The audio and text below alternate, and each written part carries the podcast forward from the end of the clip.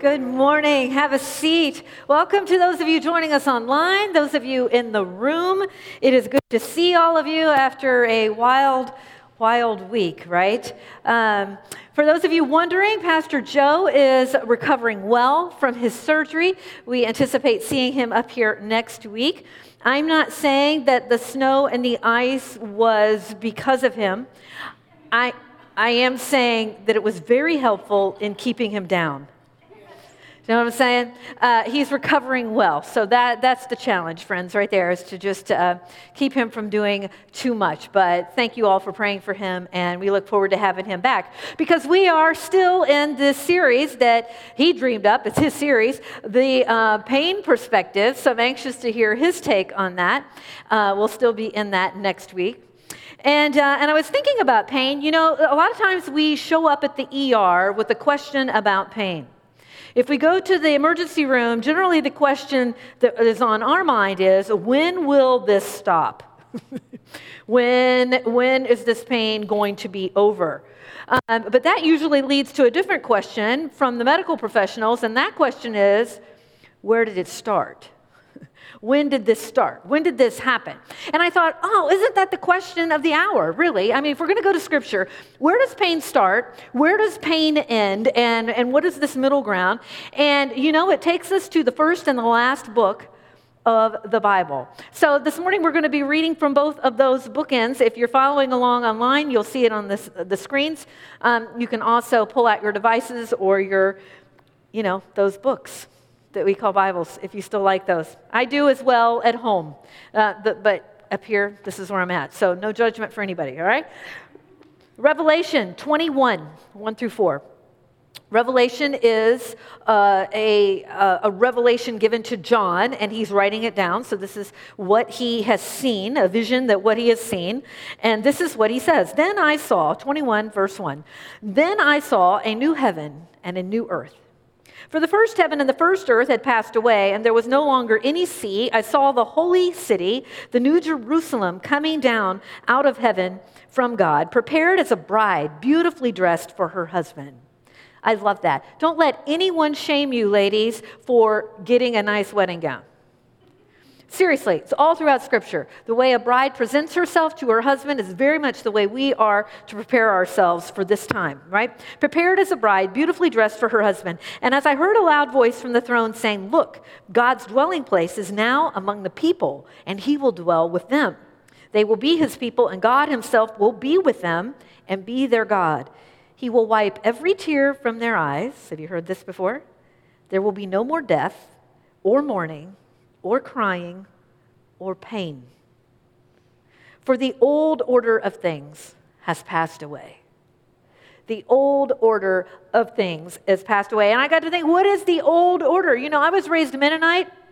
And Mennonite and Amish and sometimes Brethren uh, groups are called the Old Order. The Old Order, uh, you know, hearkening to the past, the way things used to be done, or whatever.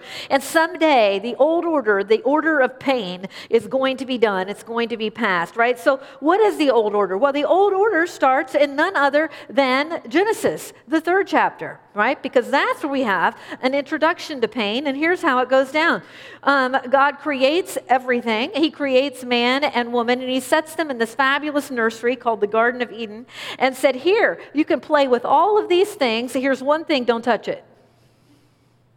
And just like our children, oh, that's the thing we want, right? We ignore everything else that's over here, all the bright and pretty colors and everything else. The one thing they were not allowed to touch, they touched. They sinned. Now sin is part of mankind. And God came on the picture and he um, gave them this consequence. He shows up and he says this Because you have done this, Genesis 3 16 through 18. To the woman, he said, I will make your pains in childbearing very severe, and with painful labor you will give birth to children. Your desire will be for your husband, and he will rule over you. To Adam, he said, Because you listened to your wife and ate fruit from the tree about which I commanded you, you must not eat from it. Cursed is the ground because of you. Through painful toil, you will eat from it all the days of your life. It will produce thorns and thistles for you, and you will eat the plants of the field. And by the sweat of your brow, you will eat your food until you return to the ground, since from it you were taken, for dust you are, and to dust you will return. Now, I have to admit to you that throughout the years of studying this, I have been just a little bit salty about the fact that women get pain in childbirth, which, you know, anyone who has a kid really doesn't escape. I don't care what kind of drugs they give you, friend. All right? And, and guys, they get weeds. And half of you aren't even farmers. You know what I'm saying? And I'm like, this is this just feels very unfair in the scheme of things. But none, nonetheless, I think we see that the bigger the bigger arrangement here is that you will toil, you will sweat, you will put in your 40 hours or whatever to to earn and and create sustenance for yourself on this planet. That's part of the thing. This is the pain. We are living in the old order, the order that will pass away. It makes sense that we will not get out unscathed. It makes sense that we're not going to get out of here without feeling the, the pain of the situation. Can I just say that the year 2020 going to leave a mark? You know what I'm saying? It's going to leave a mark. It's going to leave a mark on our psyche. It's going to leave a mark on our kids. It's going to leave a mark on the economy. It's going to leave a mark that we're going to have to get by. But too often, we're trying to navigate this world pain free. We're doing our level best to outwit pain. We're determined to escape it at every turn. And in response to the Genesis passage, we're looking for more and better ways to eliminate weeds or not have to work by the sweat of our brow at all. If we can work smarter, we don't have to work harder, right? Um, we're looking for better ways to uh, accommodate childbirth pain in, in safe ways, safer deliveries, less painful deliveries. We are so busy in pain avoidance and pain elimination. And yet, we still sense that there is some pain that is productive. There is some pain that is productive. This is why we are so crazy that we get in our vehicles and we drive to the gym so that we can go in there and lift a bunch of stuff and try to make ourselves sweat. How about you just run to the gym and call mission accomplished? You don't even have to go inside. You know, you just run around it three times, go home. You don't have, you know I mean? Are you kidding? We're, we're, we're bought into that process, right? No pain, no gain. We recognize that there is some pain that makes us stronger. There is some pain that actually muscles you up in some way, and we're anxious for that kind of pain at the same time that we're trying to avoid it every turn. It's this vicious cycle. But here's the real danger Here's the real danger if we managed to eliminate pain, we will live a flat life. We will live a very flat life. See, pain comes from the ability to feel deeply. If you don't have pain receptors, if you have some condition that doesn't allow you to feel pain, you will harm yourself, right? It comes from the ability to feel pain. So when we mask pain, we mask the ability to feel deeply. And we end up feeling nothing deeply. We actually end up feeling nothing. I've told this story before, so you may have heard it, but perhaps not uh, for this particular illustration or point. But uh, my husband and I have ridden motorcycles for about 30 some years. We absolutely love it. I love it. We don't have one now, and it was a sad day. But, but for years, that was our escape. We would go for a ride, and, one, and uh, it was a wonderful way to vacation. One summer, we uh, decided that we would take a trip and drive all the way to the Florida Keys, which is about 2,200 miles. You know, that means you get to pack, and basically the, the size of a shoebox for that whole trip, and, and uh, you know, hop on, and away we go. Well, that morning that we headed out, it was summertime, and and uh, I had had my coffee before we got on the road.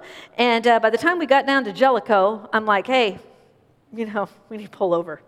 Well, he wasn't really excited about what, how this would bode for the trip. You know what I'm saying? If we're stopping every 45 minutes, we're, you know, it's going to take a really long time to get where we're going. So I paid attention. I didn't drink anything at this stop. I'm like, gotcha. I'm not going to drink anything. And I also did not fill the water bottle, which was my job on the bikes. We had no water with us. And uh, we're cruising along, we're doing just fine until we hit the border of Georgia. I don't know what it is about Georgia, hottest state on the whole planet, right? I mean, unbelievable. Hot, humid, and it was just sweltering. And now we're in three lanes of traffic. I mean, absolutely busy traffic. It must have been morning work traffic. I don't really know. And I can start to see things closing in on me. And so I leaned forward and I said, um, uh, I think we need to pull over. He's in the left hand lane. He said, Now? And I said, uh, Yeah, now. And that's all I remember, friends. I, I, I, everything went black after that. Now, some of you know I can sleep on the back of a motorcycle, and it's really not that difficult a skill because you all have fallen asleep in a sermon before and didn't end up in the floor, right? So you know that it can happen. So you, you can hold yourself up. However, if you're unconscious, it's a different game. So having, I was not asleep. Whatever I was, I was not awake. And now I'm dead weight behind him. He's navigating the bike this way, holding my leg this way to keep me from sliding off, which is happening, and trying to get over three lanes of traffic. I wake up on the white line on the edge of the, of the road uh, because he is slapping my face silly and screaming at, my, at, me, at me, just saying, Janice, Janice, just yelling my name incessantly. As soon as I woke up and told him to quit hitting me, hitting me, he just starts marching back and forth. He was so upset with me uh, because it's clear that I needed water or something. Now, here's the part of the story that matters. While I'm not there, I feel nothing right? This isn't like a gap in time. I remember, I'm not going to call it anything, I'm just going to describe it to you, okay? Because I'm not going to call it anything. I'm just saying that during that moment of, of losing everything and blacking out, I feel nothing. I can hear, I can hear someone yelling my name that feels really familiar, but I'm moving in this direction and, and something is bright over there, and I am going that direction, and I keep hearing this yelling over here, and I have to make a cognitive decision to turn around. The minute I turned around and came back, I immediately am slammed back into every sensation that I was feeling that day the heat, the sweat, the pain, the road rash, everything that I'm feeling all slams into me in that moment. I'm telling you, there is a time and there is a place where you will feel nothing, but it's not called living, it's called dying. It's something else, right? And we're not invited to go there ahead of our time. I am just suggesting to you that while we live in this old order, we will feel. We will feel the things that are here. I don't know exactly what's going on over there. I'm just saying it is not on the same level as what we have here, at least not on the way there. Ecclesiastes 3 says this. There is a time for everything and a season for every activity under the heavens a time to be born and a time to die, a time to plant, a time to uproot, a time to kill, a time to heal, a time to tear down and a time to build, a time to weep and a time to laugh, a time to mourn and a time to dance, a time to scatter stones and a time to gather them, a time to embrace and a time to refrain from embracing a time to search and a time to give up, a time to keep and a time to throw away, a time to tear and a time to mend, a time to be silent and a time to speak, a time to love and a time to hate, a time for war and a time for peace. And if I were writing that in this particular week, I would also say a time to shovel and a time not to shovel. And you didn't want to miss that, right? If you missed your time to shovel, it's bad news for you, right? There is, if you avoid all of this, you don't get any of this. The only way to really understand laughter is to understand weeping. The only way to understand living is to understand dying. It's all part of this package. And when we're so busy trying to medicate ourselves out of feeling anything, we miss the joy of what we have here. We have to take one thing or the other. We, if we, without any highs or lows, we will feel nothing deeply. If there's anything to learn in grief, it is to let yourself feel deeply. Now, listen, I know this is really small in the scale of grief, but we found out this week that our favorite and oldest dog has days left to live, right? I mean, he's on his last leg and there's nothing to be done. And I have allowed myself to feel that deeply right? Because that's part of it. It's an appropriate sort of thing to do. But unfortunately, too often we just look for ways to dull our pain. How do you seek to dull the pain in your life? Here's just a few things. We're going to skim through them real fast. Some of us just distract ourselves. I don't want to feel that. There's too much going on. I'm just going to, you know, I'm going to uh, surf uh, the internet. I'm going to Netflix it away. I'm going to read a book. I'm going to bury myself in work. I'm going to bury myself in projects. I'm going to find ways to distract myself from feeling anything very deeply. Another thing that some of us do we deny it. That didn't hurt me. I didn't feel any pain at all. That friend just left me, but I didn't feel that. Doesn't hurt me at all. I'm going to pretend that doesn't, I'm going to deny that pain. I am telling you, you will never heal from something that you do not admit. If you do not recognize and name the pain, you cannot heal from it. You have to be able to say, This happened to me. Now I want to move forward. I want to process through this thing. Here's the third way. This is probably my favorite way. Muscle through it. Just just bear down and muscle. Just power through that thing. Now this is great. As long as you have strength as long as you have emotional strength as long as you have physical strength and you're like yes this hurts but doggone it we are just gonna I, am I'm, I'm always looking for I, it's a tractor metaphor i just wanna lower gear just give me a lower gear i'm going slower but i'm still moving and i'm going to get through this whole thing but here's the problem this mind over matter thing you end up paying for it in other ways it's a little bit like, like driving down the road and your warning light, one of your bazillion warning lights comes on the dash. And you're like, well, this is an inconvenient place to have this problem. I'm going to drive to the next exit. Well, yeah, if you just muscle through, you maybe can get to the next exit, but it's going to be expensive by the time you get there. You know what I'm saying? By now, you've ruined 14 other things because you just muscled through. That's what happens sometimes in our life when we just, we're going to power through it. That's my way. I have to work on that, and it gets expensive to fix after there's even more damage. Here's another way some of us hide our pain. We don't want anybody to know we're hurting. We've got it. We feel it ourselves. But you know what? In order to hide your pain, you usually have to hide yourself. You have to withdraw from people. You have to get away from people. And, and instead, it's like, you know what? We need friends. When we're struggling with a weight, when we're struggling with pain, we need friends. We need sources, even idiot friends like Job had that we talked about a couple weeks ago, who show up and they will sympathize with you and they shut up. We need some of those friends. And then finally, some of us choose to numb it. We will numb the pain with substances, and I don't know what the, your substance of choice is, but you know what I mean. There are things that we do that will dull our senses of our pain receptors, but when we do that, we also dull our ability to feel true joy because pain provides a perspective on joy. Pain gives us a perspective on joy. When we eliminate sorrow, we eliminate joy. When we eliminate defeat, we eliminate victory. Can you even imagine at the Super Bowl a couple weeks ago? I don't know who you were rooting for, but can you imagine if everybody got a Super Bowl ring, both teams? How, how terrible would that be? That would not even be worth watching. If both teams got a trophy, they're not three year olds. They're a team. Somebody needs to lose. Winning is no fun if somebody else did not lose, right? We, defeat defines victory. We have to have that. And so it's good for us to teach our children how to manage defeat. It is good for us to teach our children how to manage loss. It's good for us to teach our children. My grandchildren have been over petting on my dog. They need to know he's not going to be with us much longer. They're asking all kinds of questions. That's good to process how do you move through the grief and the pain. We don't ignore it, we don't pretend it's not there.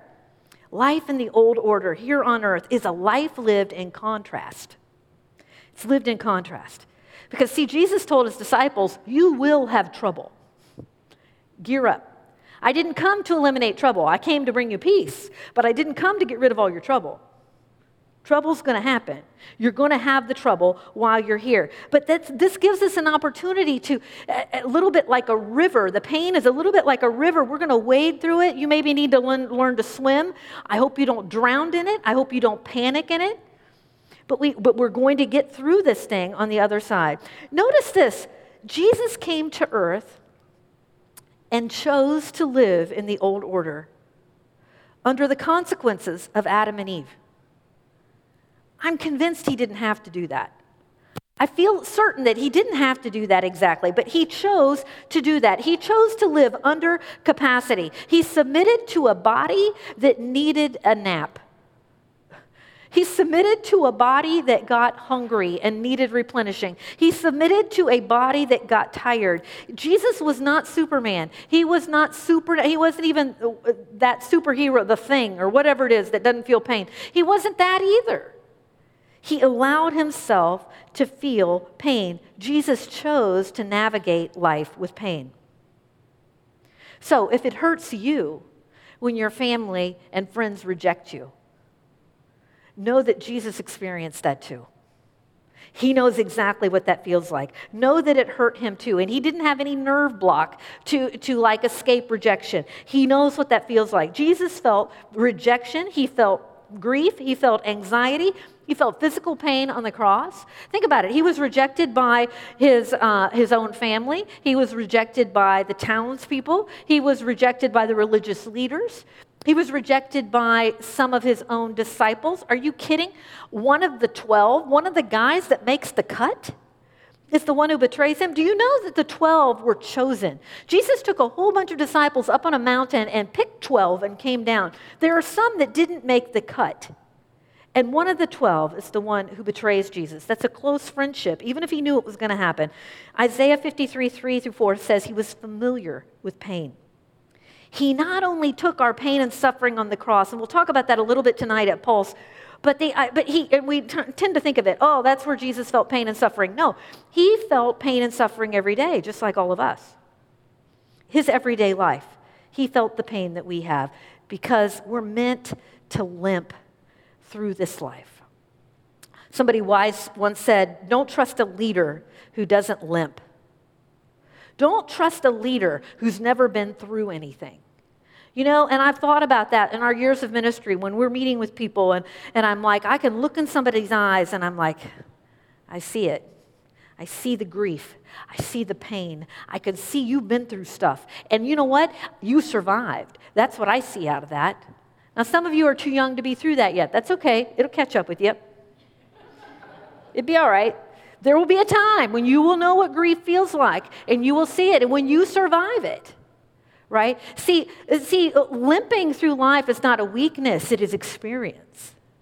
It is experience that you have a couple scars with you because wisdom is wrought in the furnace of pain and experience. So, to finish up here, Three things that I think pain gives us an opportunity for in our life in this old order. It's not maybe what God had planned for us, but it's what we have, and there are good things that come out of it. Okay? Number one, pain gives us the opportunity to remember our brokenness. Pain gives us an opportunity to remember our brokenness, and that points to our wholeness in Jesus. In this particular situation, in this broken world, with this broken body, Pain is a necessary path to wholeness. You know, we talk about the kingdom in terms of the now and the not yet, right? When we talk about uh, your kingdom come, your will be done on earth as it is in heaven, we're asking the perfection of heaven to break into earth because we recognize that right now is not perfect, but there will be a not yet. So there's a now and a not yet. And unresolved pain is the not yet.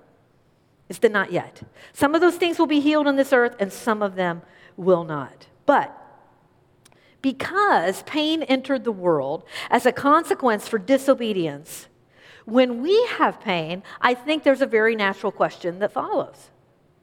Well, what did we do wrong? What am I being punished for? Why am I feeling this pain? There's this assumption that something has happened to us, and, that, and, and that's what we're, why we're feeling this way. Paul says in 2 Corinthians 4 Therefore, we do not lose heart. Though outwardly we are wasting away, Yet inwardly, we are being renewed day by day. For our light and momentary troubles are achieving for us an eternal glory that far outweighs them all. So we fix our eyes not on what is seen and on but on what is unseen, since what is seen is temporary and what is unseen is eternal. Friends, we all have a shelf life.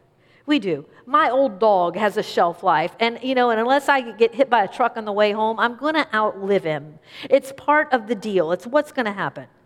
We all have a shelf life. The Apostle Paul had a thorn in his flesh that God never seemed to heal him from. By the way, God doesn't always heal. That's good to know. need to put that in the back of your head. If you don't get healing, it doesn't always mean you didn't try hard enough or you weren't good enough. That's not the answer. Paul talks about it this way in 2 Corinthians 12, 8 through 10. I don't think you'll have it up there. Three times I pleaded with the Lord to take it away from me, but he said to me, My grace is sufficient for you, for my power is made perfect in weakness. God is saying, My power is made perfect in your weakness. My power is made perfect in your pain. It's not a punishment. I'm just showing you what's going to happen with it. Therefore, I will boast all the more gladly about my weakness so that Christ's power may rest on me. That is why, for Christ's sake, I delight in weakness, in insults, in hardship, in persecutions, in difficulties. For when I am weak, then I am strong. Because, folks, we are live in these bodies that are in a state of eternal decay. You know, I don't know about you, but the milk in my milk jug in the refrigerator seems to have a shorter and shorter expiration date. I don't know what the deal is. You know, that stuff lasts like 10 minutes now. I don't know what the deal. I mean, we all have an expiration date. We don't know what it is, but we all have one. We're living in that way, and Paul reminds us of this fact. So you can puff and fluff and color and lift and tone and do all the things you want to do, but we're all expiring right? We're all wasting away. And through an awareness of this brokenness, pain allows God to be glorified. Pain alerts us to the promise of new life. Pain points to something bigger than us. There's something bigger than these momentary trials that we have. It makes me think of the little uh, progressive guy with the arrow, you know, that's pointing. You know, he's point, pain is pointing to something bigger than this. We need to, we need to keep that in mind. Pain can be a message not to get too comfortable here. Right? And when we were in youth group years ago, we, we sang a song, This World is Not My Home. Don't get too comfortable in this home that we're in. Have you ever had a guest that stayed too long because they were comfortable? You know, your guest bed was just too nice. You know what I mean? Or maybe you have a kid who's, who just won't leave home because it's too nice. You're, you mean? It, don't get comfortable here. This isn't where we're supposed to stay. Pain may bring humility, but it also points to hope. Something better awaits. Because pain in itself is never the point. But when we ignore it, it will end up doing even more damage, or we will miss out on the hope and anticipation of wholeness. Number two, pain also strengthens other areas of our life pain will also strengthen other areas of our life. See, we aren't meant to just hold our breath and endurance. So many times when you're faced with pain, you just want to hold your breath and, and just close your eyes and hope it goes away. And that, that's never going to get us through, that's never going to work. I'm asking, in spite of your pain, what area of, in your life is God expanding? Where is He redirecting our energies? Instead of spending all of your physical energy and all of your mental energy and all of your spiritual energy trying to fix the one thing that feels out of place in your life, the one thing that if this was in order, everything would be fine, whether it feels like a defeat, a failure, a physical pain, whatever it is, instead of all of that, what if God is asking you to redirect that energy somewhere else? Because He's developing something else. See, they say that people who lose their sight develop other senses more acutely. People who lose their hearing develop other senses more acutely. Those of you who've had COVID and lost your taste, what do you do better? I don't know. I, I mean, the point is, you know, you can't use this arm, you're going to use the other one better. We're going to develop other things. Pain prioritizes. I learned very early in ministry that there is this instinct among people. No matter what your church says about how we care about everybody and we want everybody to come to Jesus and we can't wait for people to surrender their lives to Jesus, the reality is we have a priority list and we care most about the people we love. We want all of our family to love Jesus first, and then we'll talk about everybody else. So sometimes we would sit with families who had like poured so much energy into this kid who said, No, Yes, I know Jesus loves me. No. Yes, I've read the Bible. No, don't want any part of it, right? And they, and they just obsess on this thing. And instead, maybe God wanted them to use those efforts for somebody who had a best yes waiting. They were ready to say yes, but we're so busy spending all our time over here. Do you know that Jesus could have done the very same thing? See, Jesus' family was not the first people to get on board with his ministry, and if he was anything like us, he would have wanted them to be. Who wouldn't want the support of your family in your ministry? But Jesus faced this reality. Do you know this story out of Mark 3?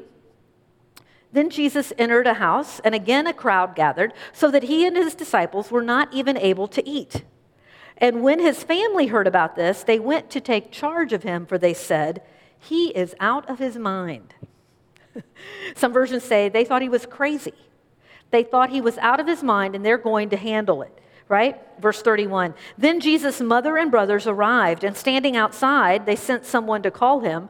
And a crowd was sitting around him, and they told him, Your mother and brothers are outside looking for you. And he said, Who are my mother and brothers? He asked.